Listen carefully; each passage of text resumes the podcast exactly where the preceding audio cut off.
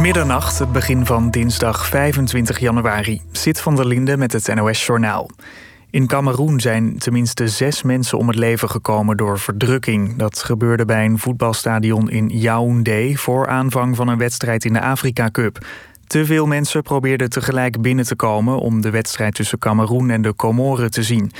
Bij het ziekenhuis in de buurt zijn volgens persbureau AP tenminste 40 gewonden binnengebracht. De autoriteiten zeggen dat het dodental van zes nog op kan lopen. Medewerkers van de Nederlandse ambassade in Oekraïne en hun families mogen terugkomen naar Nederland als ze dat willen. Minister Hoekstra van Buitenlandse Zaken zegt dat naar aanleiding van de oplopende spanning in de regio.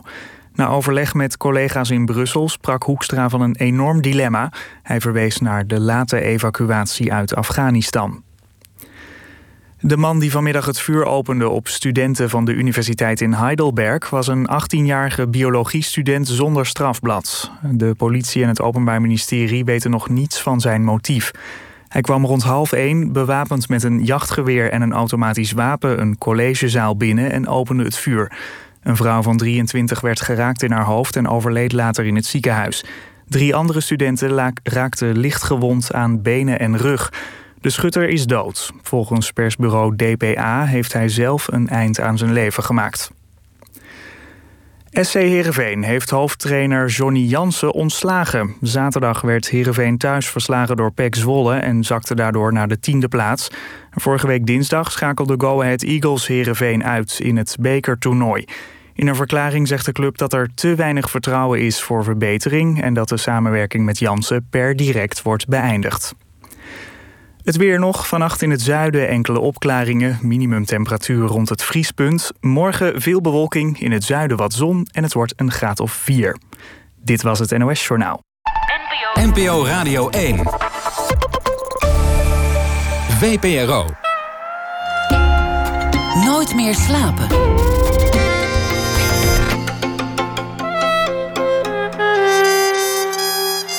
Met Pieter van der Wielen. Goedenacht en welkom bij Nooit meer slapen. Het is een soort televisiewet. Een professor die interviewen voor zijn boekenkast. Een wetenschapper in een laboratorium, liefst met een reageerbuis of een Erlenmeyer in zijn handen. Gaat het over technologie, dan heb je een ondernemer met op de achtergrond zijn jonge medewerkers achter laptops. Of hemzelf zittend in een rode cabriolet. Maar wat doe je nou met een filosoof die pleit voor een digitale detox of voor het offline leven, voor bezinning op de macht van de technologie? Mijn gastcommentator die sprak vanavond de kijkers 50 minuten lang toe, gezeten in een café. Het risico daarvan, het lijkt al gauw borrelpraat. Maar wat er mooi aan is, het café. Ik was bijna vergeten hoe zo'n ding er van binnen uitzag. Maar dat was waar je pre-corona en pre-socials en pre-alles mensen sprak en mensen ontmoette. Kortom, Hans Schnitzler is hier. Hij is filosoof in de aflevering Digitale Detox van het programma Tegenlicht.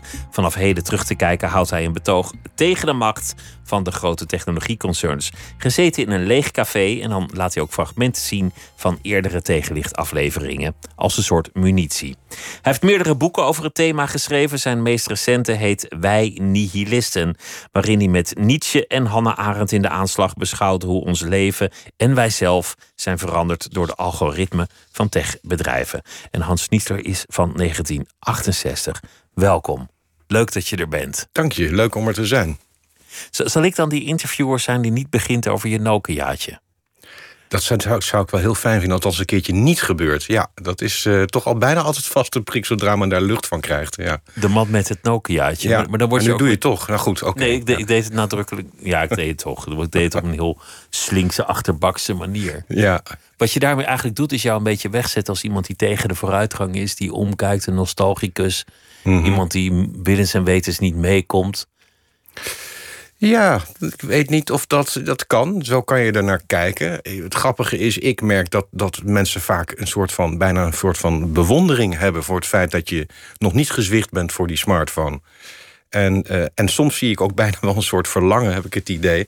Van, oh, dat zou ik eigenlijk ook wel willen. Eigenlijk was ik gelukkiger met mijn Nokia. Ja, dat, dat idee krijg je wel soms. En, uh, uh, dus ja, ik, ik, ik heb het idee, het is een beetje dubbel. Inderdaad, sommige, je, je kunt het zo naar kijken van, ja, dit is dit nostalgicus. Maar ik, wat ik merk is dat mensen het meestal wel, wel geestig vinden. En, en ook wel zoiets hebben van ja. eh, ja, ik kan, ik kan dat niet voor mijn werk, zeggen ze dan vaak. Maar eigenlijk, eigenlijk is dit wel wat. Dat is eigenlijk een nadeel van de 2G, 3G, 4G, eh, 1G. eh, welke samenleving zou ik invoeren? Dat, dat er meteen bij komt dat je een apparaat moet hebben waar je dat allemaal op kunt tonen. Je kunt het gewoon uitprinten, hè? die papiertjes doe ik ook. Heb je een printer? Ja, ik heb Is wel dat wat je vertelt? ik heb echt een Nu- printer. Nu ben ja. ik echt gechoqueerd. Ja, Tegenover mij, lieve luisteraars, zit een man die nog een printer heeft. Want inkjet printer is ook wel weer een beetje een oude natuurlijk. Geen En die- laserprinter. En die weet hoe het werkt. En in- ook dat nog, ja. Ik sluit hem keurig aan met een kabeltje en dan gaat het altijd goed. Ja. Een van de experimenten die je, want je geeft ook les. En een van die experimenten was met je studenten om ze digitaal te laten detoxen. Ja. Wat, wat houdt dat precies in? Hoe streng was je daarin? Nou ja, het is eh, wel goed om de context. Het is de Bildung Academie. Dus dat is een, ja, een alternatieve universiteit, zou je kunnen zeggen. Waar we het echt veel hebben over ethiek. Over hoe verhoud je je nou tot jezelf, tot de samenleving. En ja, die studenten die daar zitten, die vinden het ook wel leuk om experimenten te doen. En ja, ik kreeg op een gegeven moment, ik ben er van het begin af aan bij betrokken. En ja, ik had het idee van, we, zitten, we zijn in zo'n korte tijd, we hebben ons zo ondergedompeld in die digitale werkelijkheid. En ik zag ook, en ik hoorde ook, ik las ook veel van mensen die daarmee worstelen. ehm, om zich te verhouden tot die, tot die schermwereld. Ik dacht, nou, wat nu als je er even heel radicaal uitstapt? En radicaal, dan bedoel ik dus ook echt alles opzij leggen. Dus dat is wat mijn studenten ook doen. Ze leveren alles in. Is een klein ritueeltje voor. Een smartphone, een laptop, een tablet, wat dan ook. En ze gaan echt, echt een week lang in een zuiver analoog ervaringsbereik voortbewegen. Dus dat betekent dat ze, dat in praktijk ook niet gebeld kunnen worden? Of, of mensen kunnen bellen? Of ze moeten nog een ouderwetse vaste aansluiting hebben? Nee, dat klopt. Inderdaad, dat betekent dat ze niet, eh, niet gebeld kunnen worden. Sommigen eh, schaffen dan of weten via een bepaalde weg wel dan, dan een, en bijvoorbeeld dat, hè, dat beruchte Nokiaatje weer eh, ergens vandaan te trekken. Dat ze wel in ieder geval te bereiken zijn. Maar ze moeten dus dat ook gaan van tevoren gaan organiseren. Van ja, wat als iemand mij wil bereiken? Hoe, hoe moet dat dan? En dan eh, is dat, dat, dat hoort ook bij het hele experiment. En ook om daar ook op te reflecteren van... god, ja, wat, wat gebeurt er dan eigenlijk? Ehm, dus dat, zijn wel, dat is echt wel interessant. En ja, ik heb ook het idee dat dit soort radicale experimenten... dat we die gewoon nodig hebben om ons, eh, nou ja, om telkens weer nieuwe inzichten te krijgen... en, eh, en, en de blik zo breed mogelijk te houden. is pas 15 jaar dat, dat de smartphone bestaat. En nu is het al een radicaal experiment als je hem Ja. één week Ja. niet hebt. 15 jaar Ja. is, is ook weer niet zo heel lang. Nee, het is, dit is, als je realiseert dat, is, dat de iPhone pas in 2007 is geïntroduceerd. Dus dat is eigenlijk nog korter voordat we hem echt massaal eh, gingen gebruiken.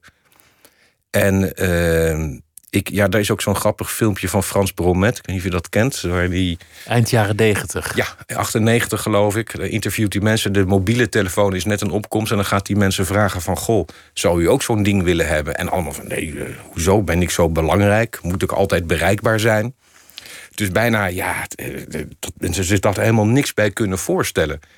Ja, en ik ga ervan uit dat al die mensen nu twintig jaar later... natuurlijk ook allemaal vier uur per dag aan hun smartphone zitten. Dus ja, dat is wel op zichzelf al heel erg interessant om daarover na te denken. Want vernieuwingen die, die vullen niet, lossen niet een verlangen in, maar die creëren een verlangen. Het is natuurlijk niet zo dat mensen ooit dachten: God, wat moet ik ver lopen? Wanneer vindt nou eindelijk eens iemand het wiel uit? Nee, nee. Er kwam een wiel en toen dacht je: Nou ja, Ja, dat we dit niet eerder hebben bedacht. precies. Dat, dat is hoe het gaat. Ja, ja nee, dat klopt. Er worden dus inderdaad eh, verlangens worden op een bepaalde manier eh, ja, gecreëerd. Ehm, en, en, en we denken natuurlijk dat we dat dan ook echt willen. En we laten ons dan heel erg door die wil natuurlijk sturen. Maar dat is een beetje het probleem met de wil.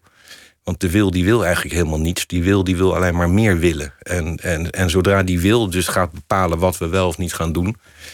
ja, dan, eh, dan, dan raken we ook misschien wel in een soort overdrive. En, en, want ja, zodra die wil bevredigd is... Dan, dan springt hij weer op iets anders over. Dus dat blijft ook maar oneindig doorgaan. Dit, dit ging heel mooi, heel snel. Maar we willen eigenlijk niet wat we willen. Want, want de wil heeft een eigen wil. Nou, de wil heeft eigenlijk, eigenlijk er is geen meta-wil. Die wil wat die wil wil is gewoon meer willen. Die, die heeft niet een, een bepaald, ja, die heeft wel een bepaalde behoefte.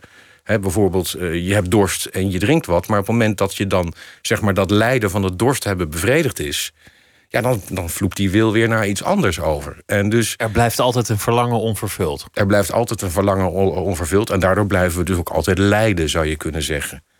Misschien is dat ook wel ergens hier de crux. Dat we dus, we denken wel dat we het heel erg graag willen, voortdurend bereikbaar zijn en connected. Maar tegelijkertijd lijden we er ook aan. Wat gebeurt er met je studenten in, in die week of, of na die week? Want je noemt het een radicaal experiment. Waar zit het radicale? Nou ja, het is niet alleen voor de studenten, maar ik denk voor iedereen. eh, het, het- het idee dat je echt helemaal offline gaat een week lang. En dus niet als je op vakantie gaat, maar gewoon dat je wel moet proberen je dagelijkse bezigheden te blijven doen. Ja, dat is toch een beetje alsof je geamputeerd raakt. Die, die smartphone is natuurlijk toch gewoon een verlengstuk geworden. Dus ja, dat, dat, je ziet ook altijd wel echt wel een soort ja, ja, agitatie. Of, ze zijn echt zenuwachtig. En, en we nemen er ook wel even tijd voor om, om, om van, de, van de spullen afstand te nemen. En dan, eh, ja, dan, dan gaan ze ontdekken wat het is. En eh, ja, dat levert allemaal echt wel hele interessante... en ook denk ik wel belangrijke inzichten en ervaringen op. Die hun echt aan het denken zetten. hè. Dus niet, niet alleen aan het denken over hun eigen verhouding tot die schermwereld... en hoe ze daar zelf mee omgaan. Maar het is ook echt een hele mooie aanleiding om te gaan praten over... hey, wat is nou technologie eigenlijk? Hoe, hoe zit het nou met, met, met ons verlangen naar technologie? Hoe verhoudt de mens zich überhaupt tot technologie? Dus ik gebruik het experiment ook om, om dat gesprek te gaan voeren. Dat zijn gewoon, ja, natuurlijk stiekem gewoon colleges. Ik heb wel een idee ongeveer wat ik ze graag mee wil geven. Maar ja, dat is zo'n zo'n detox is wel een interessante aanleiding daarvoor. Omdat je, ja, ze lopen natuurlijk tegen van alles en nog wat aan. Het gaat over identiteit, over verbinding, over autonomie. Nou ja, je kunt het zo gek niet verzinnen. Dus dat zijn ook allemaal meteen hele interessante filosofische gesprekken die je kunt gaan voeren. Is het een positieve ervaring als, als, het, eh, als het gelukt is? Ja, dat is echt. Ik durf wel te zeggen. Ik heb, geloof ik, in al die jaren. Ik heb nu toch wel zeker zo'n zo'n 250, 300 studenten langs zien komen. Er zijn er misschien een paar geweest, twee of drie, die zoiets hadden van: Nou, dit vind ik echt helemaal niks. Dit is niks voor mij. Nou, dat is prima. En dan kunnen ze ook echt een weloverwogen keuze maken. Maar over de hele linie, ja, toch wel een soort van opluchting. Ehm, het niet de hele tijd het idee te hebben dat je, dat je stand-by moet staan, als het ware. Ehm, en en de, wat er dan ook gebeurt in de manier waarop ze zich gaan oriënteren in de publieke ruimte. Wat ze allemaal opvangen en horen, gesprekken van anderen bijvoorbeeld. Maar ook de manier waarop ze naar dingen kijken, details die ze zien.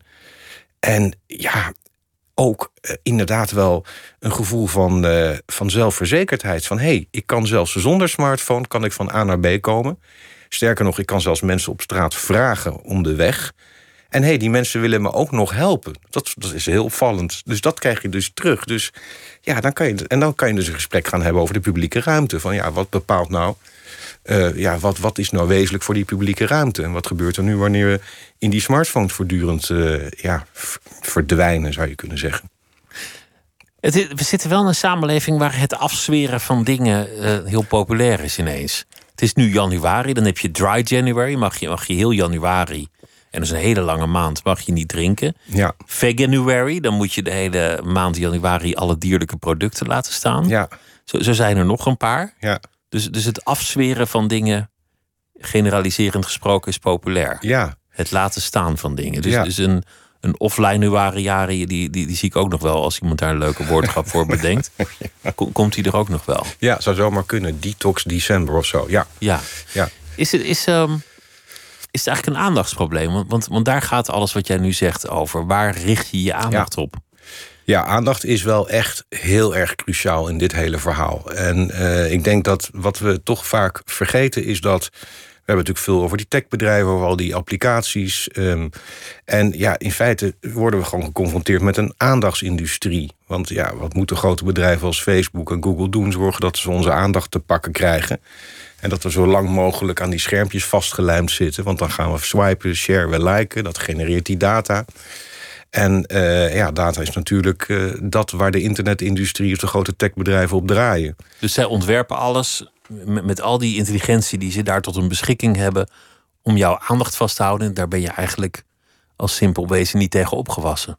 Nee, want ze gebruiken natuurlijk de laatste psychologische inzichten om, om eh, ook qua kleurtjes, qua geluidjes, ook de timing dat dingen binnenkomen. Er is een boekje van Neer en Jal, dat is een boekje dat heet Hoekt. En dat, is, ja, dat was een soort, dat geloof ik, een geel boekje. Dat was, ik noem dat het gele boekje van Silicon Valley. En ja, daar stond gewoon alle theorieën en ideeën. Van hoe zorg je nou voor dat je mensen zo lang mogelijk hun aandacht te pakken weet te krijgen en vasthoudt. Dus ja, dat, dat is natuurlijk wel het wezen van, van de constellatie waar we in zitten. En ja, aandacht is, is echt. Nou ja, het is een hele, misschien wel de belangrijkste menselijke hulp, wat mij betreft. Aandacht bepaalt ook je betrokkenheid op jezelf, op je omgeving. Ja, en aandacht bepaalt natuurlijk ook wat reëel voor je is. Daar waar je aandacht aan besteedt, ja, dat is echt. Wat je aandacht geeft, dat groeit, dat wordt belangrijk. Ja, dus als we Mark Zuckerberg onze aandacht schenken, ja, dan uh, komen we dus in een realiteit terecht waarbij uh, nepnieuws en, en desinformatie uh, ons, ons ja, ook, ook toch wel in belangrijke mate gaan, gaan leiden omdat die algoritmen natuurlijk dat soort berichten bovenaan plaatsen. Dat is het grootste spektakel. Dat levert ophef. En ja, dat genereert weer meer verkeer. Dus het is een, ja, een soort hyperconnectiviteit waar we in zitten. Een soort hyperconsumptie zou je het ook kunnen noemen van informatie. Waar we, maar, maar waar, ja, waar we toch geen genoeg van lijken te krijgen. Je kunt natuurlijk ook de leuke kanten van al die apps opnoemen. Uiteraard. En, en die zie jij natuurlijk ook wel. Want, want, want, want jij hebt ook kinderen en dan, die, daar ga je ook mee skypen of zoomen. Zeker. Ja. En, en dan ben je ook gelukkig en je, en je ziet ook oude bekenden terug. Ja. Via, via social media. Dus, dus misschien willen we ook niet meer zonder, kunnen we ook niet zonder. Is het ook wel degelijk een innovatie gebleken? Nou ja, het is in die zin natuurlijk een innovatie. Uh, dat je zou kunnen zeggen dat onze behoefte aan, aan erkenning. Uh, dat we die nu uh, ja, nog intenser kunnen bevredigen dan ooit. Het schouderklopje, het virtuele schouderklopje, de like bijvoorbeeld. Dat, ja, dat is toch ook het, ons beloningscentrum in werking. En dat vinden we heel erg prettig. Net zo goed als we het heel fijn vinden om gezien en gehoord te worden. Dus nou ja, dat is natuurlijk ook iets wat we graag najagen. Dat het in potentie voor een miljoenenpubliek onze interessante mening of opinie kunnen laten horen. Uh, dus ik, ik, denk dat het toch. Even los van dat je contact kunt hebben met een oma of zo die ver weg woont. Of tijdens corona was het natuurlijk echt wel van belang dat we door konden gaan. Maar het zit natuurlijk vooral, denk ik, toch wel in, in dat soort hele ja, basale menselijke behoeften. We zijn sociale dieren uiteindelijk. En uh, ja, de sociale media, uh, dat is natuurlijk een beetje de belofte, die, die komt daar aan tegemoet. En dat doet ze ook natuurlijk. Het vervult een behoefte die diep menselijk is. De behoefte aan contact, aan erkenning. De behoefte aan uh, seks, liefde, ja. aan roddel. Nou ja, ga zo maar door. Maar dat zijn tegelijk techbedrijven die dat weten en die gebruik maken van al die menselijke zwaktes om ons verslaafd te houden, om onze aandacht te winnen. Ja, ja, Zo kan je het ook zien. Ja, nee, dat is, uh, het is ook wel eens al vergeleken met, met de gokindustrie. Dus wat er gebeurt, het is niet helemaal te vergelijken met bijvoorbeeld een rookverslaving of een drankverslaving. Dat is niet primair een, een, een fysieke verslaving, maar het gaat natuurlijk om gedragspatronen. En hoe, hoe vaker je bepaalde patronen gaat, gaat volgen, gaat, gaat doen, ja, hoe, hoe dieper die ook die groeven worden. En uh, ja, dan is het dus, wordt het ook steeds lastiger om dat te doorbreken. Net zoals met, met roken. Ik ben zelf een roker, dus ik weet het, dat het zo werkt. Um, het is niet zozeer die, die, die fysieke verslaving die het probleem is aan nicotine. Maar die patronen die je door je jaar heen hebt, uh, hebt ontwikkeld. Dus om dat te doorbreken, dat is echt heel erg lastig. En ja, daar haakt men echt uh, heel goed op in. En we hebben ons dat heel snel eigen gemaakt. Je noemde het jaar 2007. Misschien komen er ooit wel geschiedenisboeken zoals je die nu hebt over het jaar 1492. Mm-hmm. Of uh, nou ja, elk ander groot revolutionair jaar, 1789. Misschien dat 2007 wel eens zo'n historisch jaar zou kunnen zijn. Omdat dat het jaar is van social media, smartphones. Ja. En dat het internet echt een hoge vlucht nam. Ja. Ja, misschien wel. Je kunt natuurlijk wel meerdere momenten in die, in die internetgeschiedenis aanwijzen. van je zou kunnen zeggen, nou, dat is een soort, soort, soort kantelpunt of zo. Maar ik denk inderdaad, de smartphone, waar de smartphone natuurlijk wel heel erg voor staat. dat is het feit dat de digitale revolutie mobiel is gegaan. Dus vanaf dat moment hadden we voortdurend het internet in onze achterzak zitten. En of, nou, of, of het internet had ons in zijn achterzak zitten. Misschien kan je dat beter stellen. Maar, en, en dat is wel een hele wezenlijke verandering. Omdat je ja, vanaf dat moment dus overal waar je bent... Uh, kon je connectie maken, kon je op je socials uh, kon je gaan checken. En dat is ook wellicht het moment dat je dus voortdurend... ja, eigenlijk bijna een soort privéruimte met je meeneemt in de publieke ruimte. Dus je bent niet meer echt waar je bent, want je bent ook half ja. ergens anders. Ja. Bij, je, bij je tante in Nieuw-Zeeland. Ja, klopt. Je wordt eigenlijk overal ja, voortdurend van het hier en, en nu naar een overal en nergens gecatapulteerd. En eh, waardoor inderdaad die aanwezigheid en, en dus ook die aandacht ja, op een bepaalde manier natuurlijk ook versnipperd raakt uh, tussen waar je je bevindt of het gesprek dat je voert. En, en anderen die mogelijkerwijs je een berichtje hebben gestuurd. En er is natuurlijk ook wel onderzoek geweest. Dat blijkt dat zelfs als je je telefoon uitzet, dat dat al ten koste gaat van de diepgang van een gesprek. Dus alleen al het idee dat je toch ergens misschien in je achterhoofd hebt van hé, hey, misschien is er nog iets uh, wat ik nu net even gemist heb. Uh, ja, dat doet iets. En uh, nou ja, dat is eens te meer weer een, uh, ja, een illustratie van hoezeer we in, in, een, in een aandachtseconomie terecht zijn gekomen. Die je, je, op steroïden zit eigenlijk. Je beschrijft het ook over een van je studenten die aanvankelijk moeite had van een concert te genieten als dat concert ja. niet gedeeld kon worden. Ja. Ja, dat is, dat is natuurlijk. Uh, dat, dat, dat, dat is inderdaad ook weer die erkenning, dat gezien en gehoord worden. En, en ik, ik, ja, dat gaat dus inderdaad heel erg ver. En zij ontdekte inderdaad, ze vond het heel onwennig. Ze was bij het concert en, en dat was bijna een soort fantoompijn die ze had. Want ze wilde naar de smartphone grijpen. Oh nee, ik heb hem niet. En zij beschreef eigenlijk hoezeer ze enorm erin opging. En ik heb zelf die ervaring ook met uh, een concert waar een keer was van Placebo. Waarbij Brian Molkel, dat is de frontman van, van die band. Ja, op een gegeven moment stond iedereen daar in die zaal. In, dat was hier in Amsterdam in de Arena. Stond met die mobieltjes te filmen. En hij begint toch een tirade tegen die zaal. Van ja, je kunt rustig nu het opnemen. Dan kan je thuis nog een keer afspelen en naar luisteren. En dan is het de kwaliteit die shit. Maar wie moet het vooral doen? Het is jullie keuze. Nou, natuurlijk gingen de mobieltjes weg. En toen kwam er geestdrift over die zaal. Toen gingen ze los. En uh, ja, dat is natuurlijk toch interessant dat, die, dat zo'n telefoon ook, ook. Het vergroot, het versnelt ook bepaalde capaciteiten die we hebben. He, dus het vermogen om inderdaad te communiceren, het vermogen om beelden op te slaan. Dus in die zin hebben technologieën een, ja, een functie waarbij we bepaalde mentale of fysieke capaciteiten die we van nature al bezitten, ja, die kunnen we enorm versnellen en vergroten en intensiveren.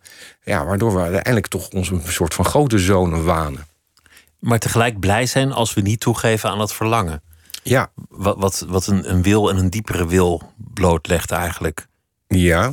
Uh... Dus, dus dat je iets wil, maar eigenlijk wil je het niet. Want er is iets dat je nog liever wil, maar ja. dat wint even niet. Nee, dat is natuurlijk het probleem wanneer je ja, het vermogen om te, om te zeg maar, de hele domein, het domein van de menselijke geest, het vermogen om te denken, te willen en te oordelen, wanneer die wil zo overheersend gaat worden. Dus die, die verlangens die worden aangejaagd.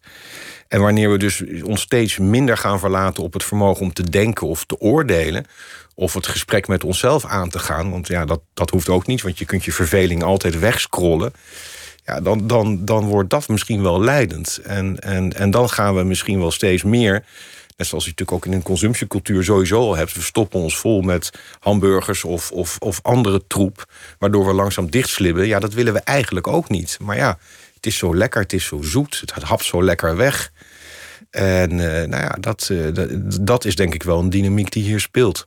Moeten we weerbaar worden. Het, het was leuker voordat het er allemaal was. Niet handiger. Want, want iedereen die nog wel eens met een lekker band in de regen in een provincie heeft gestaan zonder dat er iemand langskwam.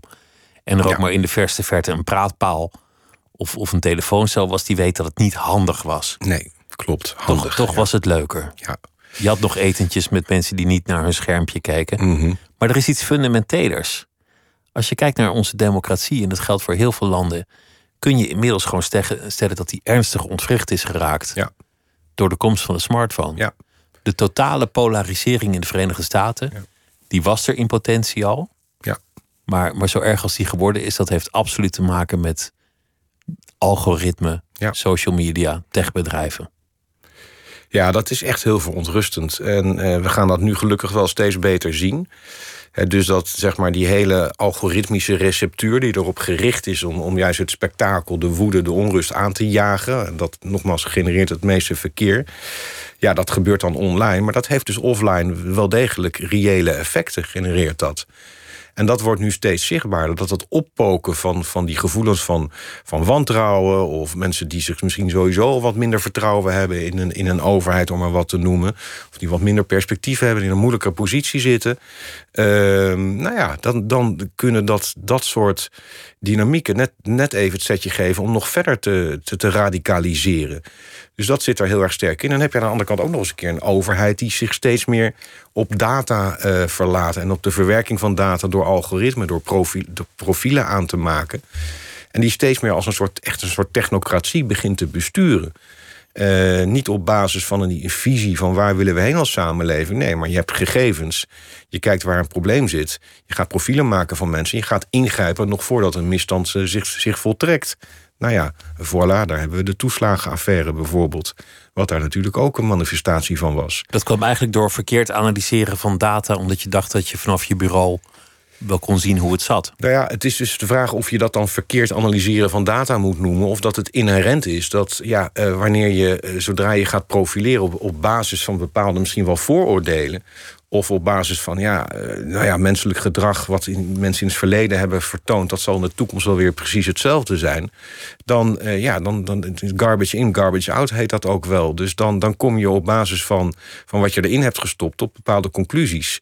Die je op geen enkele manier zou kunnen rechtvaardigen. Wanneer je gewoon toch probeert nog eventjes iets verder onder de oppervlakte te kijken.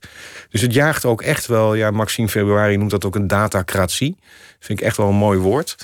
Uh, waarbij ja, eigenlijk ja, uitvoeringsinstanties, zoals de Belastingdienst of de politie, uh, dat worden steeds meer eigenstandig opererende datakoninkrijkjes. Waar ja, de andere machten, de wetgevende macht bijvoorbeeld, of de rechtsprekende macht, steeds minder zicht op krijgen van, van wat daar gaande is. Hun achterstand wordt ook groter. Dus ook in die zin zie je iets gebeuren in, die, in zeg maar, een democratische rechtsstaat. Uh, dat, ja, dat, dat uit het lood geslagen raakt. Dus het zit aan twee kanten zit zowel bij, bij mensen die zich ja, het hoofd op hol kunnen laten slaan. Door, die, uh, door, die, door, ja, door die aan, het aangejaagd worden door die, door die algoritmes. Als aan overheden die toch in de verleiding komen om heel erg met, met data te gaan sturen. Want je zou op basis van data bijvoorbeeld een profiel van een mensenhandelaar kunnen vaststellen. Mm -hmm. dan, dan als je weet, iemand reist vaak naar een bepaald land, komt vaak in een bepaalde postcode. Uh, heeft dan nog een, een andere variabele, vaak cashgeld. Ja. Neemt vaak cashgeld op. Ja. Uh, en boekt vaak meerdere tickets één kant op. Dan, dan zou je kunnen zeggen, op basis van data, nou, we hebben een mensenhandelaar. Ja. Daar kan natuurlijk ook met mm, alle mogelijkheden een ander verhaal achter zitten. Ja, precies. Maar ik maak me sterk dat je, dat je in dit geval al een soort verdachte voor de recherche kunt worden. Ja, nou, en dat is dus precies wat er gebeurt. Dat gaat van dit soort voorbeelden tot aan nou de Belastingdienst, uh, tot aan uh, inderdaad bij de douane eruit gepikt kunnen worden. Eh, op basis van een profiel dat van jou gemaakt is, waarvan je natuurlijk geen enkele idee hebt hoe, hoe dat tot stand is gekomen. Dat is hier een groot probleem. Het is niet uitlegbaar, het is ondoorzichtig. Je kunt je recht dus ook heel moeilijk halen als, als dat nodig zou zijn. En Jij hebt het voorbeeld van die rechters in de Verenigde Staten... die met een, met een programma beoordelen of iemand die veroordeeld wordt... wat de kans is op recidive. En uh, ja, wat blijkt... Dus, en als die kans hoog is, dan krijgt die persoon ook een hogere straf. En dat programma eh, blijkt dat Afro-Amerikanen... veel vaker een hoger risicoprofiel kregen toegewezen... dan hun blanke lotgenoten. En wat bleek? Ja, ten onrechte. Dus er zat ook een vooroordeel in het systeem. En dus precies op basis van bepaalde kenmerken ga je dus risicootjes aan mensen geven. Je gaat ze eigenlijk stereotyperen. Ja, en op basis daarvan ga je ja, beslissingen nemen, nog, nog voordat iemand iets gedaan heeft. In dit geval dan niet, maar voordat hij misschien in herhaling zou kunnen gaan in dit geval. Tijdens corona zag je toch ook wel de datacratie aan de macht komen. Het ging over eh, een dashboard. Ja. Het ging over uh, modellen die iets voorspellen. Mm -hmm. En wat eigenlijk maar weinig werd uitgelegd, is dat een model maar zo goed is als de data die je erin stopt. Ja. Ja. En dat je aan data waarde toekent en dat dat gewoon een menselijke keuze is. Precies, ja. Dus, dus ja. het klinkt heel mooi en objectief. Ja. Ik, ik vond het ook in, in de journalistiek vaak, vaak een beetje ergerlijk als dan werd gezegd de, de knappe koppen van het RIVM of de, de slimme geesten. Ja. Best vaak in artikelen werd er dan een soort complimentje om niks Ja. even bij gedaan. Nee, we hebben dat natuurlijk, dat idee dat je dus met, met zeg maar zo'n rationeel calcu- calculerend mens- en wereldbeeld, dat we daarmee onze samenleving en onze werkelijkheid kunnen manipuleren en onder controle kunnen houden. Dat zit heel diep geworteld in onze cultuur. Dat is natuurlijk al vanaf de verlichting is dat ingezet. Het idee dat, eh, dat de ratio datgene is wat ons moet leiden en de technologie gecombineerd met wetenschap. En eh, ja, dat, dat, dat, en, en dus dat dat ook altijd vooruitgang betekent. Als we maar technologie en wetenschap inzetten, dan vermeerderen we onze kennis. Dan wordt de samenleving er beter door. En Veiliger en veiliger, nou, gezonder. gezonder ja. noem maar op. Ehm, en ja, dat, dat is natuurlijk een misvatting. Want ja, natuurlijk is er vooruitgang in wetenschap. En natuurlijk ook in technologie. Maar dat zegt nog helemaal niets over vooruitgang op het gebied van ethiek of politiek of onze visie op de samenleving. Dus die dingen worden vaak door elkaar gehaald. En de vooruitgang wordt eigenlijk ja, een soort hoogste, hoogste maatstaf. En vooruitgang betekent dus technologie vooral toepassen. Ja, en dan krijgen we dus eigenlijk een voorkeur voor alles wat, wat in die hoek aan oplossingen te vinden is. En eh, ja, dat is een calculerend, rationeel eh, wereldbeeld. Maar wat jij zegt, overheersen. ethiek, een visie op de samenleving. Dat is een olifant, hè? Ja. Ik, ik, ik, vermoed, ik vermoed dat onze politici dat oprecht enge en ook een beetje zinloze onderwerpen zullen vinden. Ik hoor, ik hoor weinig gesprekken over ethiek. Nee, Wie heeft er nog een visie op de samenleving? Waar, waar hebben we het eigenlijk over? Ja. Nou ja, ik denk dat, dat er zijn zeker, denk ik wel, eh, bij de ene partij misschien wat meer dan de andere partij. Er zijn er, in ieder geval op papier zijn er wel visies. Alleen, ja, onderschat toch ook niet. eh, eh, ik wil niet nu per se politici gaan zitten verdedigen. Maar we zitten ook wel in een samenleving die in veel opzichten toch wel een beetje, oh, nou, dat het een beetje behoorlijk overspannen is. Die juist vanuit dat idee van efficiency, van snelheid, optimalisering, ook verwacht dat er snel en, en ja, kordaat ingegrepen kan worden. Dus de verleiding van politici om hem toch in een soort technocraten te, te veranderen. En inderdaad allerlei ingrepen te doen waar die ogenschijnlijk eh, tot snelle verbetering kunnen leiden, die is natuurlijk heel groot. Dus eh, ja, dat, dat is denk ik ook wel een kant van, van de werkelijkheid waar we in zitten. Ook wel aangejaagd door de mogelijkheden die er zijn. Maar misschien ook door een zekere cultivering van het ongeduld, wat er eh, overal toch ook wel zichtbaar is, naar mijn idee. Het vermijden van ongeluk, het vermijden van dood, het vermijden van ziekte. Mhm. zijn dingen waar je eigenlijk niet op tegen kan zijn. Het worden makkelijk argumenten. Als je nu zegt per jaar stoten 100 mensen hun hoofd aan de stoeprand, dan, dan heb je de fietshelm er zo door. En dan zijn we toch als samenleving een stuk beter, want nu hebben we een verplichte fietshelm Ja, en hebben, hebben we 100 levens gered. Mhm. Wat wil je nou nog meer? ja, Dat, dat is eigenlijk het niveau waarop bestuur uiteindelijk dan terechtkomt. ja. Het vermijden van ongeluk en het nastreven van geluk, zonder Ja. dat je precies definieert wat dat is. Ja, optimalisering van het geluk. Het is echt dat utilisme. Dat, eh, ja, dat, zeg maar dat, eh, eh, ja, het grootste geluk voor het grootste aantal mensen. Dat, dat moet je zien te bereiken. En ja, ja dat, dat, dat is inderdaad wel.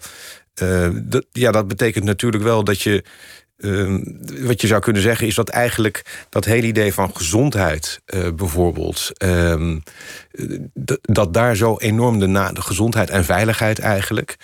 Misschien moet je wel zeggen dat omdat we niet echt meer een groot verhaal hebben, er is geen God meer waar we echt in geloven, of een bepaald eh, oriëntatiepunt, dat dat eigenlijk misschien wel de laatste twee onderwerpen zijn waar een overheid nog iets mee kan, waar je zeg maar, de massa's nog mee kunt mobiliseren: gezondheid en veiligheid. Want ja, we zijn natuurlijk een beetje de laatste mensen geworden, om even Nietzsche hierbij te halen.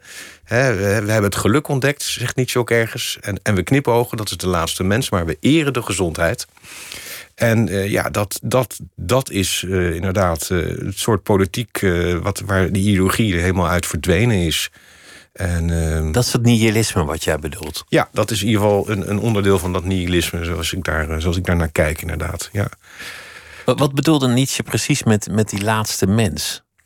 Want, want God is dood. Ja, Wij hebben hem vermoord. ja, Dus, dus we hoeven eigenlijk niet meer te leven in, in dienst van een, een religie of een schepper of een laatste oordeel. nee, We zijn, we zijn teruggeworpen op dat aardse bestaan. ja, klopt. En dat valt ons helemaal niet zo licht. Nee, we hebben dus zeg maar de verantwoordelijkheid die we dan hebben als het gaat over identiteit, betekenis, zingeving, waarheid. We moeten dat helemaal zelf doen. Kunnen eigenlijk nergens meer op terugvallen. We hebben niet echt een anker nog of een oriëntatie. En ja, die laatste mens, die is in, denk ik iemand die, ja, uh, die, die dus daar niet echt aan wil. En die dus op allerlei manieren zoekt naar vertier, van, naar vermaak. Het is ook een, soort, een beetje een soort decadent figuur. zolang hij maar gewoon eens een pretje voor de dag en zijn pretje voor de nacht heeft. En zich een beetje kan verdoven en zacht kan sterven, zoals Nietzsche ook ergens zegt. Uh, ja, dan vindt hij het allemaal wel best. Uh, het bewustzijn is een ziekte. Dat is dat typische nihilistische adagium. Dat bewustzijn zit ons eigenlijk in de weg. En zeker sinds we dus dat bewustzijn niet meer aan iets kunnen ophangen dat ons kan leiden. Ja, dus verdoven we onszelf uh, liever of uh, vertonen we allerlei vormen van escapisme. Om maar niet aan te hoeven. En uh, nou ja, dat, dat is die laatste mens eigenlijk. Een beetje zo'n zo'n beetje ja, vatsig iemand, zou je kunnen zeggen... die zich graag ja, lekker, lekker makkelijk eten, wat, wat makkelijk wegslikt. En voor de rest niet, niet te ingewikkeld. Dus ja, de, de, de, het consumentisme is denk ik wel echt iets wat de laatste mens als een, als een jas past. Toch is het niet een pleidooi voor de terugkeer van religie, waar, waar jouw uh, werk over gaat. Nee, nee. Nee, zeker niet. Want uh, nee, die, die tijd ligt denk ik toch echt wel achter ons. En ik zou ook niet zo snel denken van ja, we moeten een nieuw groot verhaal of zo uh, gaan optuigen. Um, maar het gaat er wel om dat we moeten nadenken, denk ik, voor iedereen. Uh, ja, het gaat toch ook over levenskunst. Over wat betekent het goede leven. En wat betekent het om, om een waarachtig leven te leiden. In de zin van wat voor mij de moeite waard is. Dus we zullen heel erg moeten nadenken over van welke waarden vinden we nou bijvoorbeeld van belang. In een samenleving, maar ook als individu. En dat zijn niet waarden die in beton gegoten zijn. Elke levensfase kan, kan, kunnen andere waarden weer van belang zijn. Dus dat gaat eigenlijk over positieve vrijheid. Over dat idee dat je, je jezelf kunt bepalen in, in relatie tot een samenleving. En, uh, en, en ja, en kijkt op wat voor manier je dus, dus ja, dat, dat idee van dat goede leven uh, kunt, kunt bevragen en daar inhoud aan kunt geven. Dus uh, ja, dat, dat, dat is een beetje in ieder geval één deel van waar ik het dan zoek. Positieve vrijheid, dus negatieve vrijheid, dat is dat je wordt geknecht. Ja. Kan ook zijn door een ideologie. Ja, kan zeker. ook zijn door een politicus met een visie. Ja. Kan ook zijn door een, een god of, Ja. een, of een uh, verbeelding van een god, een strenge religie.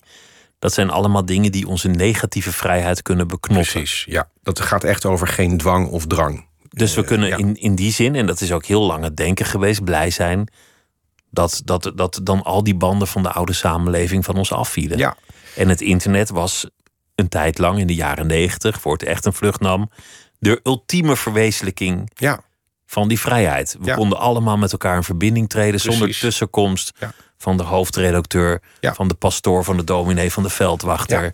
Het was een sluitstuk van het emancipatieproces, zo zie ik dat ook wel. Hè, zoals we dat dus eigenlijk hebben gehad, ook weer vanaf de verlichting. We hebben allerlei intermediairs, die hebben we bij het grofvel gezet. De dominee, eh, de, de, de, we hebben de hekserij afgeschaft of van, ons, van dat soort bijgeloven. En eh, in de jaren zestig zijn we natuurlijk verder geëmancipeerd. Eh, hebben het gezag, de ouderlijke autoriteiten bijvoorbeeld.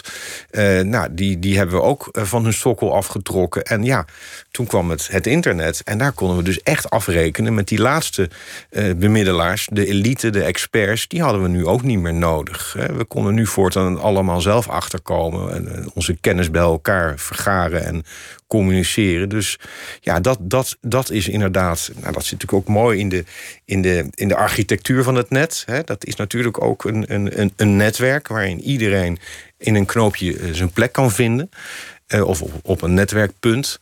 En eh, ja, dat, dat zou onze bevrijding zijn. En ja, de ironie is, we hebben eigenlijk tegelijkertijd, of langzaam maar zeker, hebben we dat toch ook weer uit handen gegeven. Maar nu is het niet eh, de pastoor, maar nu zijn het een paar tech-titanen in Silicon Valley.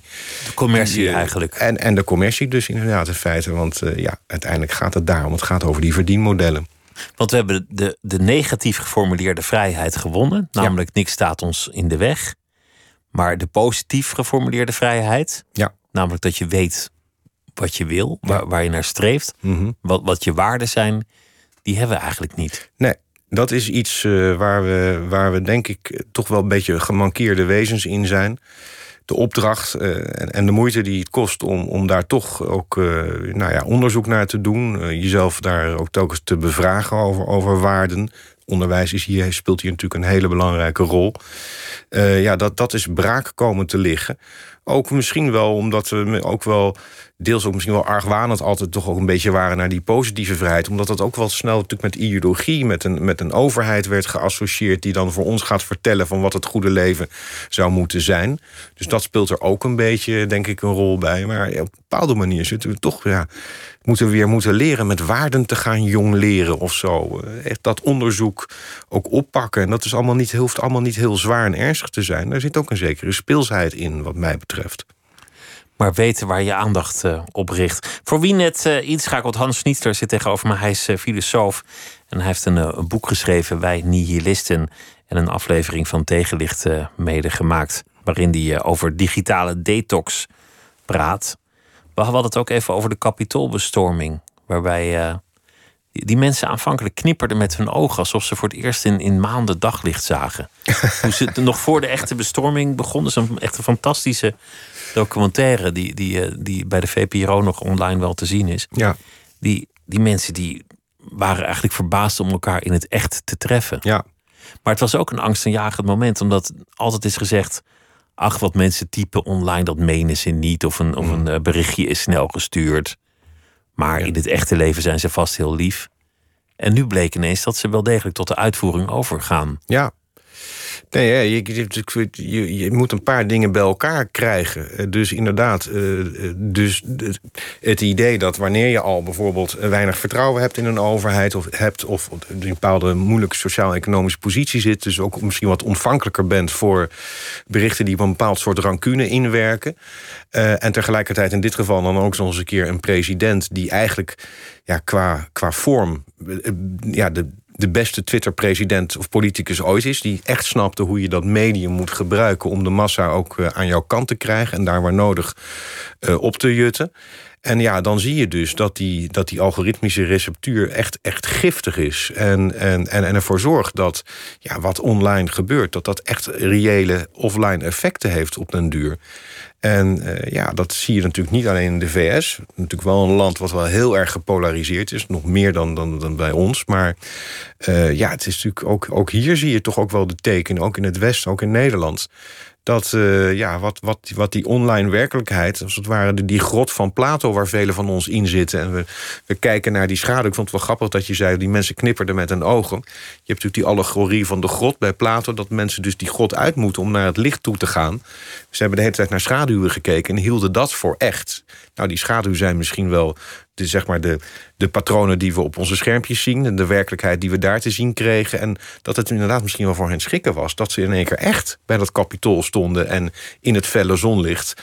En, en merkten, hé, hey, wacht eens even... En er wordt nu traangas op me afgevuurd... of, of hier vallen gewoon doden. Terwijl ik toch maar dacht dat ik de hoofdrol in mijn eigen reality show aan het spelen was. Het leek allemaal zonder gevolgen. En ineens vielen er doden. En ineens had, je, had je tranende ogen. Ja. Ja. En ineens werd, werd, werd de regering omvergeworpen bijna. Ja. Nee, dus, dus, dus dit is echt wel, dit zou toch wel echt een, wake-up call moeten zijn, om het goed Nederlands te zeggen. Dat we, en gelukkig gebeurt ook in Europa veel, dat we echt moeten kijken naar die verdienmodellen, in ieder geval ook van die, van die grote techbedrijven. En dat we die, die polarisatie en ook het wantrouwen dat ermee aangejaagd wordt, ook echt serieus moeten nemen. Uh, want ja, daar, daar, zit echt, daar kan echt wel een hele nare cocktail uit voortkomen het zou ons de democratie kunnen kosten als, we, als we niet uitkijken. Ja. Waar, waar, waar, komt jouw eigen interesse in het onderwerp vandaan? Hoe is dat ooit begonnen? Um, nou ja, uh, het, is, het is denk ik begonnen dat ik, uh, dat ik als, ik denk twaalfjarig of zo, misschien begin middelbare school, een keer met een zinsnede werd geconfronteerd. Ik weet niet of ik hem nou las of dat ik het gehoord of hoorde. Uh, dat ging over de, de Shoah, over de Tweede Wereldoorlog. En eh, er stond de industriële vernietiging van een volk. En die, dat idee van industriële vernietiging van mensen. Ik kan me herinneren dat dat echt een schok bij me veroorzaakt. Want ik had industrie, uh, fabrieken, machines altijd gezien als iets dat, dat, dat, ja, dat, dat maakt dingen. Het produceert iets. Positiefs. Daar, ja. daar, daar, rollen dingen van de band af. Dus de gedachte dat je dus gewoon ook, ook mensen in die machine zou kunnen stoppen en ze, en ze vermorzelen door, laten vermorzelen door de machinerie. Ja, daar had ik nooit bij stilgestaan. En ja, dat, dat, ehm, dat, dat raakte me heel erg. En ja, in mijn geval waarschijnlijk nog misschien wel meer... omdat ik een, een Joodse achtergrond heb. En uh, ja, zeg maar die vernietiging... Uh, altijd ja, de grote afwezige aanwezige was in het huis waar ik opgroeide. Dus ik geloof dat daar op dat punt dingen bij elkaar kwamen... waardoor daar ergens de kiem is gelegd voor mijn fascinatie... voor ja, de combinatie tussen technologie, uh, ideologie macht en, en mensontwaarding, zou je kunnen zeggen. Die drie variabelen: macht, techniek, mens. Ja, ja. En ja, dus. En toen ik daar, toen ik uiteindelijk uh, filosofie ging studeren, al een tijdje daarvoor, dat was een ander voorbeeld, de Jerry Springer Show. Ik weet niet of je dat nog kent. Ja. Waarbij mensen natuurlijk op een podium werden gehesen en ja, hele intieme, vaak schokkende bekentenis deden aan elkaar. Vaak familieleden ook. En ik zat daar naar te kijken. Ik weet nog dat ik een soort combinatie van plaatsvervangende schaamte had, maar ook wel fascinatie van wat gebeurt hier nu? Mensen die vernederen zich in feite voor een impotentie miljoenen publiek. En ook hier speelt technologie natuurlijk een rol. Dat medium, de televisie, de aandacht die ze kregen. En uh, ja, het podium wat ze dus in, in, in, betraden. En ja, dat zette ook iets in werking. Dat dit soort dingen uh, zichtbaar werden. En dat mensen daar uh, nou ja, een vorm van zelfvernedering tentoonspreiden, naar mijn idee. En nou, dat ben ik toen ook wel verder gaan onderzoeken. En ja, de medium is de message, zegt Marcel McLuhan ook wel eens. En uh, uh, dat betekent dat die technologie op een bepaalde manier ook een aanjager kunnen zijn van de manier waarop we ons verhouden tot onszelf en tot de ander. We worden iemand anders al naar gelang het medium. Ja, het medium. Dat is, dat is denk ik, want, want op Twitter uh, ben je aan het schuimbekken en dan, dan heb je ruzie. Op Instagram is het ineens allemaal glamour. Dan, dan ga je voor het mooie plaatje dat je leven is. Op Facebook dan, dan post je hoe lief de kat ligt te slapen omdat je oma dat zo leuk vindt. Ja, ja. En Ja. op LinkedIn dan doe je alsof je carrière goed gaat. Ja, precies. Dus dat is inderdaad. En wij, wij focussen vaak op de berichten zelf. Dus wat Trump bijvoorbeeld voor een belachelijkse, belachelijke tweets of zo eh, eruit gooide. Maar inderdaad, je moet veel meer, eh, denk ik, heel erg goed in de gaten houden. Dat zeg maar de architectuur, de structuur van een medium. Ja, die, die is eigenlijk bepalend voor, voor, voor wat we gaan doen. Hoe, hoe hyperig of heigerig het wordt. Of, of waar de accenten komen te liggen. Dus het is niet zozeer in de boodschap zelf, maar in het medium. En het medium heeft een beslissende invloed op uiteindelijk hoe we, ons, uh, ja, hoe we naar ons, elkaar, naar de wereld kijken. Ben je ooit in, in dat verleden van je familie gedoken als het gaat over die, die industriële vernietiging? Uh, ja, ik, uh, mijn, mijn, mijn, mijn vader zat ondergedoken in, in de oorlog met zijn ouders. En ehm, mijn grootvader, die ik nooit gekend heb, want die is na de oorlog overleden, heeft een, een dagboek geschreven tijdens die onderduik. nou, dat, dat ben ik op een gegeven moment weer. Dat was wel weer na het overlijden van mijn vader, ben ik gaan lezen.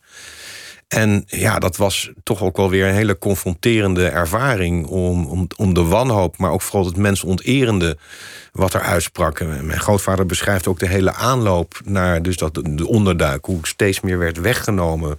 De bureaucratie waar die mee werd geconfronteerd, dingen die onteigend werden, de Davidster die op een gegeven moment ontmoest.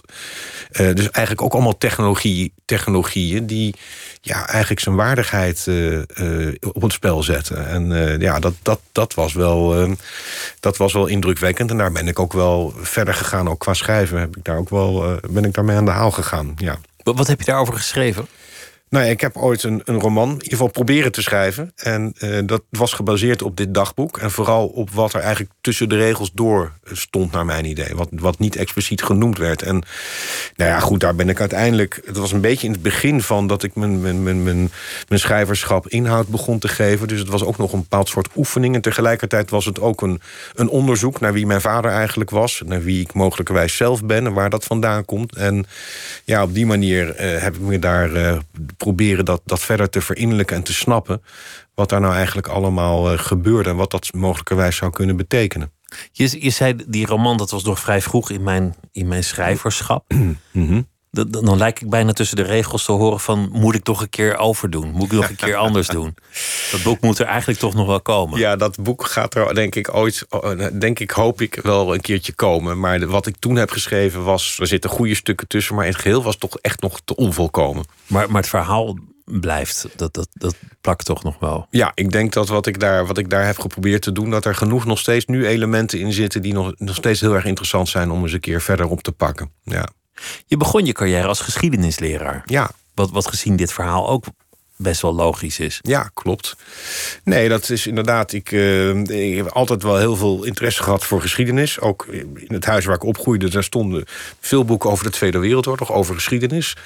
En uh, ja, dat is een beetje een samenloop van omstandigheden dat ik uiteindelijk uh, niet, niet zo goed wist wat ik nou wilde. En, en ik was ook, uh, het was nog niet zo, ik kon niet naar de universiteit, want ik had mijn middelbare school niet helemaal goed afgemaakt.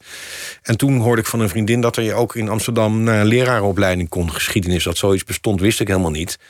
En ik wilde eigenlijk gewoon heel graag studeren. Ik wilde ook heel graag uit Den Haag weg. Daar ben ik geboren en getogen. En dus die, die, die, dat heb ik toen uh, opgepakt. En ja, en toen kwam ik op die leraaropleiding. En toen merkte ik ineens van... hé, hey, behalve dat ik geschiedenis gewoon hartstikke interessant vond... dat klopte, maar ook dat leraarschap sprak mij wel heel erg aan. En uh, ja, dus daar, uh, daar ben ik vrij soepeltjes doorheen gerold... en ook later inderdaad iets mee gaan doen. En hoe ben je dan toch toch wijsgeer geworden? Hoe, hoe heb je dat dan weer gedaan? Ja, moet je natuurlijk eerst een vreselijke crisis doormaken. Oh ja? Je, ja, in mijn geval in ieder geval wel. Ik ben overspannen geworden op een gegeven moment. En ja, ik, ik, ik stelde altijd wel een bepaald soort vragen... die, die toch wel heel erg bij de filosofie, denk ik, thuis horen. En, uh, en ja, op dat moment dacht ik van... nou, ik had wat meer ruimte, laat ik nu ook eens dat oppakken. Een beetje op een gestructureerde manier. Dus je kunt natuurlijk als autodidact dat zelf gaan doen. Ik dacht van, nou, ik ga gewoon een studie volgen. En, uh, en ook wel met het idee van, nou ik wil mijn schrijverschap echt nu vorm gaan geven. Want dat is wat altijd al zinderde in mij. En wat er tot dan toe niet uit was gekomen. En ja, daarvoor moet ik ook een soort intellectuele zwaarte uh, hebben. Die, uh, die op dat moment nog, wat naar mijn idee, nog niet, nog niet goed genoeg of niet zwaar genoeg was. Dus ja, toen ben ik dus ook bij die filosofie terechtgekomen. En ja, dat voelde toch een beetje als thuiskomen. Dus dat was. En overspannen, ja, het is dan zo'n woord waar iedereen wel een voorstelling bij heeft, maar wat, wat betekent dat eigenlijk? Wat, wat, is, wat is dan in jouw geval overspannen? Waar, hoe, hoe ziet dat eruit en waar bestaat dat uit? En... Nou, dat je best wel een, een drukke baan hebt waarbij je heel veel verantwoordelijkheden hebt en dat je zo vol stroomt dat je op een gegeven moment gewoon niks meer doet. Dus dat je gewoon achter je bureau zit en, en niet meer in staat bent om eigenlijk nog te handelen. Dus je zit apathisch achter een bureau terwijl ja. je belangrijk bent en verantwoordelijk? Nou ja, belangrijk. Ik, ik, had, ik, ik, ik, ik had een paar coördinerende functies en zo. Dus, en er moest van alles nog wat gebeuren. Ik heb daar nog steeds wel eens een soort van nachtmerries over. Dat ik inderdaad dat dan zie opstapelen. En op een gegeven moment is, is, het, is, het, is het zo uit de hand gelopen qua werk. En, en om het nog te repareren. Dan, ja, dan, en dan, ja, dan knapt het op een gegeven moment. Dus dat was in mijn geval. Ik werd, uh, ja, uh, uh, ik verstarde eigenlijk. En, maar ben je dan op een gegeven moment naar huis gestuurd door iemand? Of. of of, of, of, werd je emotioneel? Of, nee, ik werd niet emotioneel, maar ik geloof inderdaad dat ik. Nou, men zag wel op een gegeven moment dat ik gewoon niet meer functioneerde. En dat ik ook eigenlijk niet veel meer kon hebben. Ook, ook van de studenten niet. Ik werd toen op de hogeschool. En toen heeft mijn leidinggevende volgens mij dat gezegd van volgens mij moet je even rust pakken. En uh, nou ja, dat heb ik dus ook gedaan. Uh, maar ja, goed, vervolgens ga je dan toch weer te snel beginnen. Je, werkgever die, die, die, probeert dat ook te stimuleren. Maar dat ging al meteen na een uur mis. Dat ik in dat gebouw kwam en het angstzweet me uitbrak. Ja, het is een hele heftig, toch wel een hele heftige ervaring. Omdat er toch een soort van dissociatie plaatsvindt of zo. Tussen wie je denkt te zijn en wie je eigenlijk bent op dat moment. En uh, nou ja, goed, dat is, is ook wel erg louterend. Omdat je natuurlijk dan ook wel weer leert van... Nou, er zijn ook bepaalde grenzen. En er zijn bepaalde zwakheden in mij die, waar, ik, die, waar ik voorzichtig mee moet zijn. Was het ook een filosofische crisis? Ben je dat, ben je dat uiteindelijk ook met, met het denken te lijf gegaan? Um, ja, dat is in ieder geval deels wel. Kijk, als je zo echt zo overspannen hebt, dan, dan, dan word je ook een beetje blanco. Dus in eerste instantie kun je ook eigenlijk niet meer echt denken. Um, maar het klopt wel dat ik op een gegeven moment, toen ik er een beetje uitkwam, uh, ja, dan ga je dus toch nadenken over: oké, uh, wat was dit nu? Uh, wat betekent dit voor mijn ethos? Voor hoe ik mij verhoud tot mezelf en tot de wereld? Welke vragen spelen hier nu precies. Dus ehm, ja, op een gegeven moment probeer je op een bepaalde manier ook dat te reconstrueren. En, en na te gaan denken van wat, wat, wat dat dan, ja, welke conclusies je daaraan zou kunnen verbinden. Maar dat was nog niet echt het filosoferen zoals je dat daarna natuurlijk op een universiteit echt ja, de, de, de gereedschappen voor krijgt. Het diepgravend nadenken, het consistent denken. Precies, op een, op een vrij analytische of logisch consistente manier. Dit, om, ook omdat het natuurlijk toch ook vooral een hele persoonlijke crisis is. Uh, terwijl ja, de, filosofie, uh, als je dat alleen maar vanuit een, een persoonlijke crisis uh, oppakt. Ik heb die studenten wel om me heen gezien. En dat te veel op jezelf gaat betrekken, dan kan je daar ook behoorlijk mee uit de bocht vliegen. Kun je er ook gek van worden, volgens ja, mij. Klopt. Ik heb dat ook met een student meegemaakt die in een psychose raakt op een gegeven moment. Ja. Van te hard nadenken. Ja. Maar, maar de, de dingen die je zegt, die, die gelden natuurlijk ook op persoonlijk niveau. Van wat is positieve vrijheid? Ja. Wanneer leef je het leven dat jij wil leven? Ja. Er staat je niks in de weg, je wordt door niemand tegengehouden, maar dan nog ben je er niet. Ja dan heb je nog steeds die vrijheid niet, want vrijheid moet ook positief zijn. Je moet weten waarvoor je leeft, wat belangrijk is, waar je je aandacht op wil richten. Ja. Vind ik nogal een opdracht. Ja, dat is ook een enorme, enorme opdracht. En tegelijkertijd, kijk, we zijn dan vaak bang van zodra je daar een idee over hebt, dat, dat, dat, dat je daar dan ook volledig op vastgepind bent of zo. Dat dat het ook moet zijn voor Ja. de rest van je leven. Nee, en dat is natuurlijk niet zo. Dus ook daarin denk ik dat het heel van, van belang is om een soort vitaliteit te houden, een soort speelsheid of lichtvoetigheid. Van nou ja, oké, dit dit, dit zijn zaken die ik van belang vind, dit zijn waarden waar ik bepaalde manieren die ik wil koesteren. Ja, en dan gaat het over de vraag hoe ga je dat dan in je handelen vormgeven. En dat is natuurlijk heel erg lastig. Dat is altijd lastig om ja, in overeenstemming met je, met je eigen waardeovertuigingen ook daadwerkelijk te gaan handelen, daar consistent in zijn. En je telkens zelf je, je kritisch te blijven bevragen. Ja, en daar heb je gewoon toch echt één of twee hele goede vrienden voor nodig. Die, je die je graag een hard veldbed voor je willen zijn, zoals Nietzsche het ergens noemt. Die je ook echt uh, de spiegel willen voorhouden. En uh, je daarin kunnen helpen, want helemaal alleen kan dat ook niet. Te consistent is ook niet leuk. Het is natuurlijk Nee. ook wel leuk als, als mensen gewoon mensen blijven en, en daarom het een zeggen en het andere doen. Zeker. Dus dat je, dat, je, dat je op social media zegt van nou, veganuary. En dat je intussen een dikke rookworst weg, weg zit hakten. Dat, dat gebeurt natuurlijk gewoon. Ja, tuurlijk gebeurt dat. Nou, daar ben ik ook heel erg voor. En, en dat vind ik ook leuk, omdat Ja. dan die algoritmen niet meer zo goed werken. ja, dat is een beetje terugdisrupten eigenlijk. Ja, ja. en dat doen we vanzelf, omdat we gewoon zo, zo ongelooflijk inconsequent zijn. Nou ja, en dat maakt de mens natuurlijk ook toch, toch wat wezen wat, wat, ja, wat, wat altijd op een bepaalde manier onvolkomen is, fouten maakt, eh, eh, toch ook een beetje een tragisch dier is. En, en dat mag er ook en dat moet er ook gewoon vooral zijn. Het is dan wel fijn als je daar op de een of andere manier wel van bewust bent, eh, dat je dat dan ook wel ziet. Ehm, en ja, natuurlijk ehm, eh, tegen je eigen overtuigingen inhandelen of denken. Ik denk dat dat, dat dat je ook verder kan brengen. Dat dat ook wel een belangrijke eigenschap is. Een diep menselijke eigenschap. En ook, ook al vind je het niet belangrijk, dan nog zul je dat vinden. Dat, dat is eigenlijk wel toch iets, iets wat, wat blijft verbazen. Dat je, dat je elke dag iets moet hebben. Dat je op je plankje schrijft en omhoog houdt. En met de subtekst, dames en heren, het is begonnen. Kijk mij nou toch eens. en en dan, dan, dan heeft iemand een voorstelling of zo, ik noem maar wat. En dan, nou ja, als je, echt, als je, als je kijkt, dan denk je, nou, dit, dit is Broadway. Als, als je dit mist, Ja, dan, dan, dan, dan doe je gewoon niet meer mee. ja, En dan ga je erheen en dan zitten er twintig man. Zelfs nog minder dan, dan met corona is toegestaan. En dan is het eigenlijk ook niet eens heel erg goed. nee. Maar in het parallele universum dat we Ja. gecreëerd hebben online... lijkt het, lijkt het nou echt Ja. briljant. Ja, dat is, je wordt al snel op het verkeerde been gezet. Ook, ook studenten die dan werkstukken moeten maken of scripties. Het kan er op een manier uitzien. Denk van, nou, dit is iemand die, die is gepromoveerd of zo. Of die heeft eigenlijk een boek geschreven. Dus ja, eh, dat is zo. Er zit dus ook een, een, een, neiging in om dingen heel erg eh, glad te maken. In de zin van, van appetijtelijk. Of iets waar je inderdaad graag iets mee wil doen. En, en dat is ook wat ik in mijn boek oproep. Van ja, we zullen dus ook zeg maar, die lijfelijkheid, onze, onze tactiliteit, zeg maar, onze, onze aanraakbaarheid. Ja, dat is toch achter een schermpje tot op heden in ieder geval erg lastig. Dus we zullen toch ook vooral eh, al onze zintuigen voortdurend moeten blijven prikkelen. Eh, in ontmoetingen, spontane ontmoetingen, een manier waarop we ons, ons bewegen in een publiek domein. eh, eh, ja, dat blijven oefenen. Want anders ja, raken we natuurlijk wel heel erg snel. die krijgen we een richting die niet, niet helemaal meer overeenkomt met, met nou ja, zoals die realiteit daarbuiten dan telkens toch weer blijkt te zijn. Valt toch altijd weer tegen. Ja, en wat moet dan aanpassen? Moet, moet het schermpje meer op de werkelijkheid gaan lijken? Of moeten we toch gaan proberen de werkelijkheid meer richting het schermpje te kweken? Ja, jij, noemt, ja. noemt al plastische chirurgen die bepaalde filters herkennen. Als, als iemand er komt van zo wil ik eruit zien, dan is het gewoon een Insta-filter. Ja, Snapchat dysmorfie. Daar is zelfs een woord voor. Echt waar? Ja, ja, en uh, dat zijn vaak mensen die dus met een filtertje bij. Vroeger kan je misschien nog met een blaadje van een, een celebrity of zo. Je zegt van ik wil er een beetje, ik wil die neus hebben. En nu komen ze gewoon met een, met een filter van, of met een Snapchat selfie, waar een filter overheen zit, waar alles perfect symmetrisch is. En dan is het de vraag van uh, beste plastische chirurg, kunt u mij naar dit beeld uh, modelleren?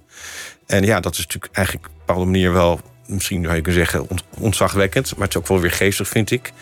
Want dat betekent dat we ons nu dus naar een kunstmatige intelligentie heeft dat beeld gecreëerd. En dan, gaan we ons, dan willen we daarop gaan lijken.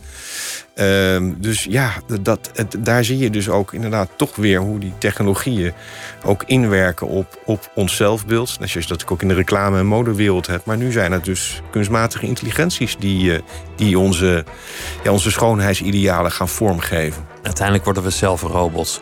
Dank dat je te gast wilde zijn, uh, Hans Schnitzler. En het boek heet uh, Wij Nihilisten. En dit was Nooit meer slapen voor vannacht. Zometeen op deze zender Misha in gesprek met huisarts en auteur Shakib Sana. Wij zijn er morgen weer. Goeienacht. NPO Radio 1. Wie luistert, weet meer. NPO Radio 1.